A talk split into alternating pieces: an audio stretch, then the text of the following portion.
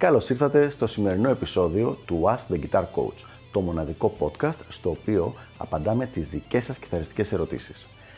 Αν ενδιαφέρεστε να εξελίξετε το παίξιμό σας στο maximum βαθμό, στείλτε μου ένα email στο email ioannis.ioannis.org για να σας ενημερώσω για τα πακέτα εκμάθησης κιθάρας του Elite Guitar Coaching. Πάμε λοιπόν να δούμε τη σημερινή μας ερώτηση. 5 λάθη που συνήθως κάνουν οι κιθαριστές όταν ηχογραφούν το πρώτο τους CD. Ένα ενδιαφέρον θέμα λοιπόν σήμερα, τα λάθη που κάνουν οι κιθαριστές όταν ηχογραφούν το πρώτο τους CD. Λάθη στα οποία είχα πέσει και εγώ ίδιος όταν έκανα τις πρώτες μου ηχογραφήσεις. Ε, ελπίζω ότι τουλάχιστον τα συγκεκριμένα τα έχω μάθει πια. Είμαι σίγουρος ότι υπάρχουν και άλλα που θα μπορούσαν να γίνουν καλύτερα. Σήμερα θα ασχοληθούμε λοιπόν με 5 λάθη. 5 λάθη τα οποία κρατάνε πίσω και κάνουν πιο δύσκολη γενικά την όλη διαδικασία. Ας ξεκινήσουμε. Νούμερο 1. Το να μην έχουν κάνει καλή πρόβα στα κομμάτια τους και στα δικά τους κιθαριστικά μέρη πριν πάνε στο στούντιο, θεωρώντας ότι θα περιμένουν εκεί να τους χτυπήσει η έμπνευση και να έρθει η μουσα να τους κάνει μια επίσκεψη και να τους κάνει να παίξουν πολύ καλύτερα. Μεγάλο λάθος αυτό. Ο βασικός λόγος για τον οποίο είναι μεγάλο λάθος είναι ότι οι ώρες του στούντιο πληρώνονται Οπότε μπορούσες μια χαρά σαν κιθαρίστας να κάνεις τη μελέτη στο σπίτι σου, να τα έχεις τα κομμάτια και τα κιθαριστικά σου μέρη έτοιμα και όταν ήρθε η ώρα να πας πια στο στούντιο να είναι η στιγμή που πλά παίζεις. Λάθος νούμερο 2 και πάρα πολύ συνηθισμένο σε σημείο που θα έλεγα ότι μπορεί να, αυτή, να το κάνει και 80% των κιθαριστών το να μην έχουν αλλάξει χορδές και να μην έχουν κάνει σετάρισμα στην κιθάρα τους λίγες μέρες πριν πάνε στο στούντιο. Όταν λέμε λίγες μέρες δεν εννοούμε την ίδια μέρα, αλλά 2, 3, 4 μέρες σίγουρα πριν πρέπει να έχουν αλλάχθει οι χορδές και καμιά εβδομάδα πριν να έχει γίνει και ρύθμιση στο όργανο. Το πώς καλά θα παίξει, το αν θα είναι κουρδισμένη η κιθάρα, το αν θα κρατήσει το κουρδισμά της, το αν θα αλλάζουν ε, το αν θα αλλάζει το intonation από τη μία χορδή στην άλλη, όλα αυτά είναι πολύ σημαντικά θέματα και μπορεί κάποιο πολύ ωραίο take που όλα τα υπόλοιπα ήταν σωστά να σου πει ο engineer, ο μηχανικός ήχου, φίλε ξαναπέξτο και κούρδισε την κιθάρα σου. Έχει συμβεί πάρα πολλές φορές και καλό είναι αυτό να μην συμβαίνει για τον απλό λόγο ότι σε ξενερώνει και σου χαλάει την έμπνευση που έχεις εκείνη τη στιγμή. Δηλαδή έχεις μπει πάνω στο παίξιμο, έχεις κάνει το ζέσταμά σου, είσαι έτοιμος, ροκάρεις και πάνω που το έχεις κάνει και λες το ξέσκησε, ήταν τέλειο, σου λέει ο άλλος είναι ξεκούρδιστη κιθάρα. Το ξαναπέζεις, είναι ξανά ξεκούρδιστη. Τι φταίει, ότι δεν έχεις αλλάξει χορδές και έχουν χάσει το κούρδισμά τους από τη μία χορδή στην άλλη, από το 7ο τάστο και μετά. Οπότε λοιπόν, πριν πάμε στο στούντιο, ρύθμιση την κιθάρα και συνήθως με τη ρύθμιση αλλάζουμε και χορδές. Λάθος νούμερο 3 το να σκέφτεται ο κιθαρίστας ότι πρέπει να παίξει για να εντυπωσιάσει άλλους κιθαριστές. Δηλαδή το να έχει στο μυαλό του πω πω θα παίξω αυτό το πράγμα και θα εξτρελαθούν όλοι, πω πω θα παίξω το άλλο και ε, θα κάνει πολύ εντύπωση. Αυτό βγάζει το effect που λέμε, όπως ξέρουμε όλοι, έχω και κότερο, πάμε μια βόλτα. Δηλαδή είναι, γίνεσαι ο τύπος που θέλει οπωσδήποτε να δείξει τι είναι αυτό που έχει, τι είναι αυτό που ξέρει. Το οποίο σημαίνει ότι θα προσπαθείς να το βάζεις σε κάθε σημείο του παίξήματό σου για να το πάρουν είδηση όλοι, άρα το παίξιμό σου δεν θα έχει μια φυσική ροή. Σκέψου κάποιον άνθρωπο ο οποίος εκεί που μιλάει καλά, απλά και καθημερινά και μιλάτε ας πούμε για μπάσκετ ή οτιδήποτε, ξαφνικά προσπαθεί επίτηδες να βάλει κάποιες δύσκολες προχωρημένες λέξεις.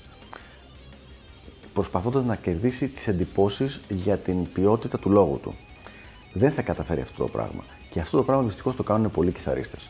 Τι προτείνω λοιπόν; Προτείνω απλά παίξει αυτά που θεωρείς εσύ με τη δική σου μουσική αισθητική και μουσική λογική ότι ακούγονται καλά στο συγκεκριμένο κομμάτι και αν όντως είναι έτσι, αυτοί που χρειάζεται να το καταλάβουν θα το καταλάβουν και θα σου δώσουν τα εύσημα.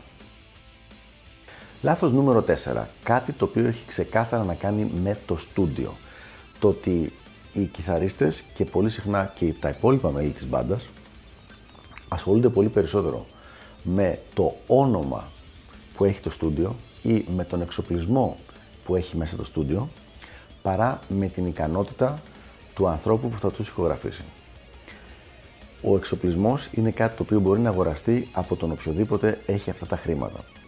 Το skill set, η ικανότητα όμως του ανθρώπου που κάνει την παραγωγή και το recording δεν είναι κάτι τόσο εύκολα μετρήσιμο και κάτι που θα έπρεπε να το αφήσουμε έτσι στην πάντα. Είναι πάρα πολύ σημαντικό.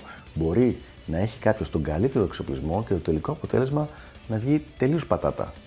Και η διαφορά να είναι στην, στο πόσο ικανός είναι ο recording engineer. Πολύ απλό παράδειγμα, γελίο παράδειγμα θα έλεγα. Σκεφτείτε να δώσετε την καλύτερη δυνατή κιθάρα που μπορείτε να σκεφτείτε, μια κιθάρα που μπορεί να κάνει 5-10 χιλιάρικα και χειροποιεί το όργανο, σε έναν αρχάριο κιθαρίστα. Θα μπορέσει να παίξει καλά και να ηχογραφήσει καλά; Όχι γιατί δεν έχει την ικανότητα. Σαν παίχτης. Άμα όμως δώσεις το ανάποδο πράγμα, μια μέτρια κιθάρα σε ένα πολύ καλό κιθαρίστα, θα ακουστεί πάρα πολύ καλά.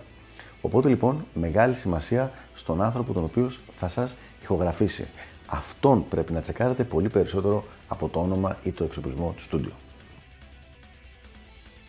Και πάμε στο πέμπτο και τελευταίο λάθος. Δεν λέω και πάλι ότι δεν υπάρχουν άλλα, αλλά το πέμπτο το οποίο διάλεξα να πω, το οποίο είναι το να πιστεύουν ότι επειδή θα ηχογραφήσουν κάπου κάποια κομμάτια ή έστω και ένα δίσκο, αυτό το στούντιο θα προμοτάρει αυτόν τον δίσκο στα δικά του κονέ, ας πούμε, στους δικούς του γνωστούς. Αυτό είναι μια πάρα πολύ συνηθισμένη, πάρα πολύ συνηθισμένη νοοτροπία. Την έχω συναντήσει προσωπικά και στα μαθήματά μου, δηλαδή κόσμος ο οποίος στην πραγματικότητα δεν ήρθε για να τον βοηθήσω και να μάθει, αλλά ήθελε πιθανώς να εκμεταλλευτεί κάποιες γνωριμίες ή κάποιες άκρες για, για sponsoring και τέτοια πράγματα. Με αποτέλεσμα, όταν άρχισα να κάνω εγώ τις πρώτες διορθώσεις στο παίξιμο, ε, οι άλλοι να στραβώνανε κιόλας. Ότι μα από πού και ως πού, δηλαδή θεωρείς ότι δεν παίζω καλά. Ενώ είχαν έρθει για μαθήματα. Το ίδιο πράγμα λοιπόν αντίστοιχα γίνεται και στα στούντιο. Όταν πηγαίνεις σε ένα στούντιο, πηγαίνεις επειδή σου αρέσει, όπως είπαμε, ο τελικός ήχος που θα βγάλεις παίζοντας και ηχογραφώντας σε αυτό το στούντιο. Από τον εξοπλισμό, από τον άνθρωπο που θα σιγογραφήσει, από όλα αυτά τα πράγματα οι πιθανότητες να σε προμοτάρει μετά το στούντιο είναι πάρα πάρα πολύ μικρές. Δεν λέμε ότι ποτέ δεν έχει γίνει, αλλά είναι πραγματικά πάρα πολύ μικρές. Μην ξεχνάς ότι η δουλειά του στούντιο είναι να έχει καλλιτέχνες να ηχογραφούν εκεί. Δεν είσαι κάποια special περίπτωση. Την, την προηγούμενη μέρα ήταν κάποιος άλλος. Το προηγούμενο Σαββατοκύριακο ήταν μια άλλη μπάντα. Την προηγούμενη εβδομάδα ήταν άλλες πέντε μπάντες. Με πολύ απλά λόγια, το λιγότερο που μπορούμε να πούμε είναι ότι μια τέτοια ιδέα είναι ουτοπική και λίγο αφελής. Δηλαδή, οι άνθρωποι που έχουν και δουλεύουν αυτό το στούντιο, η δουλειά τους είναι να ηχογραφούν καλλιτέχνες. Δεν μπορούν να προμοτάρουν το δίσκο σε κάθε καλλιτέχνη που έχει βγάλει και που έχει ηχογραφήσει σε αυτούς. Δεν είναι εφικτό. Μπορεί σε ένα χρόνο να έχουν βγάλει 60, 70, 100 δίσκους να έχουν ηχογραφηθεί σε ένα στούντιο πώς υπάρχει δυνατότητα να προμοταριστούν αυτοί οι δίσκοι από το στούντιο; Δυστυχώς αυτό βγαίνει από την νοοτροπία, αρκετά ελληνική νοοτροπία, αν και το έχουμε δει και στο εξωτερικό, ότι φιλαράκι μόλις με ακούσουν εμένα το πώς παίζω, θα τρελαθούν όλοι και θα πούνε πού ήσουν εσύ παιδί μου, θα σε κάνουμε ό,τι μπορούμε να σε κάνουμε rockstar. Κάτι το οποίο και πάλι πρακτικά δεν το έχουμε δει να γίνεται για πολλούς και διάφορους λόγους. Οπότε θα το θεωρήσω ξεκάθαρα λάθος αυτό το πράγμα και θα έλεγα να μην το προσπαθήσετε καν. Αν ο άνθρωπος που έχει το στούντιο και που σας ηχογραφεί ακούσει κάτι το οποίο πραγματικά τον, τον αγγίξει, θα ξέρει τι να κάνει.